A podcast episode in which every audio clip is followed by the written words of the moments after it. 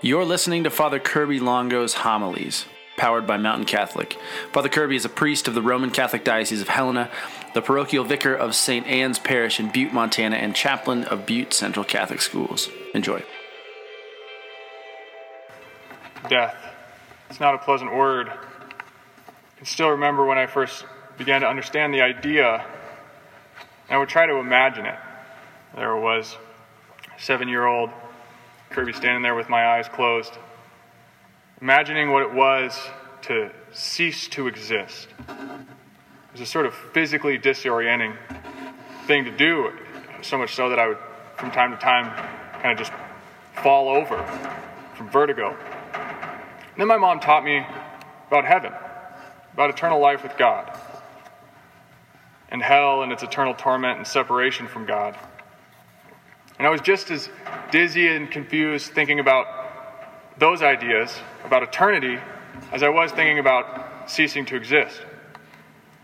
You know, those without faith believe that at the end of this life we just cease to exist.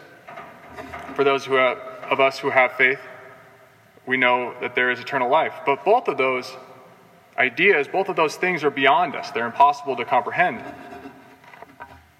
And so, like everything that we cannot grasp or measure or understand completely, it terrifies us. But there's no shortage of attempts to understand the idea.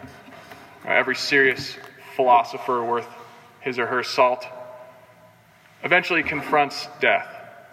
And it is, after all, one of those things that we all have in common. Every living being, not just human beings. We will all die, and we never seem to die at the right time, because there doesn't seem to be a right time to die. This life feels sort of incomplete. The great Old Testament writers grapple with this well, you know, not with naive piety.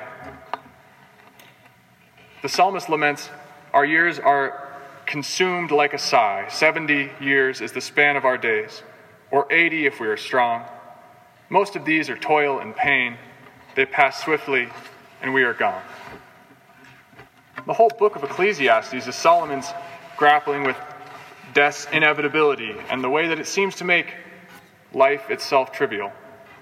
The opening lines are, I'd say, unmatched in their sort of sad wisdom and profound insight. Vanity of vanities. All things are vanity. What does a man gain by his toil? The sun rises and it sets. A generation goes and a generation comes. The place where the streams flow, they're going to flow again. The eye is not satisfied with its seeing, nor the ear with hearing. There's nothing new under the sun. We don't remember former things, and there will not be a remembrance of our days. We're all going to have that moment in our lives when we realize our mortality, we realize how small we are, and how unlikely it is that we're going to be remembered here in this world for that long. And so we wonder what's the point? Yet we don't despair. It's interesting. We have this sort of hope that wants to burst forth from within us. And we know life is mysterious, that there's suffering, but we know that it's good. That there's these bright lights that seem to point to eternity. You know, God's providence is difficult to understand because, as Isaiah tells us in the reading today, my thoughts are not your thoughts, my ways are not your ways. As high as the heavens are above the earth, are my ways above yours. You know, even Socrates, a Greek and a pagan, when he went to his death, he said, To fear death, gentlemen, is no other than to think oneself wise when we're not, to think we know what we do not know. No one knows whether death may be the greatest blessing for a man, yet we fear it as though we know it is the greatest of evils. Socrates, like these Old Testament authors, has this sort of hope. We see today the attempt to sort of reject hope for eternal life, an attempt to ask the question of death with an assumed knowledge or certainty that there's nothing beyond this life. That we must somehow confront or reject eternity uh, in the hope of living this life to the full. The idea being that we can only live life well if we forget some sort of promises of eternity that distract us from now. Yeah, it's inevitable that a life lived just for today, just for this world, is a life lived for me, a life founded on selfishness. We can repackage it as self love. There's no question of sacrificing myself for someone, for truly putting someone else's good before my own. For this life is it. Uh, where's the hope in that?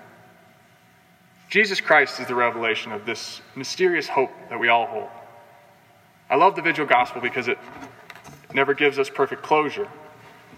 The tomb is empty, Jesus is alive, and God has acted in some definitive way.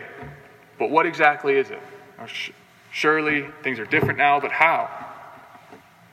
With time, the disciples realized that Christ's resurrection brings clarity to everything that we couldn't understand until now.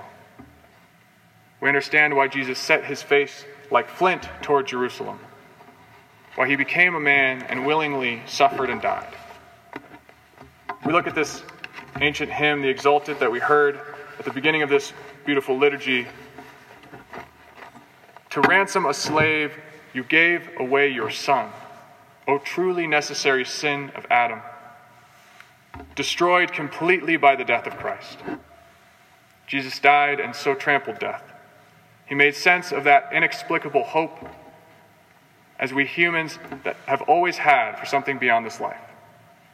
The moment we step in behind the Lord, behind Jesus, and we set our face like flint toward Jerusalem with Him, toward that perfect life of love and self sacrifice that He calls us to, then we'll find that elusive joy and that peace that we've been searching for. You know, Pope Benedict described the cross as a cosmic event, one that shakes the world to its foundations. The resurrection is the culmination of that cosmic event. And it's as real today as it was 2,000 years ago. So go with the woman to the tomb this night and know that the resurrection is real. And then go out and live it. Amen.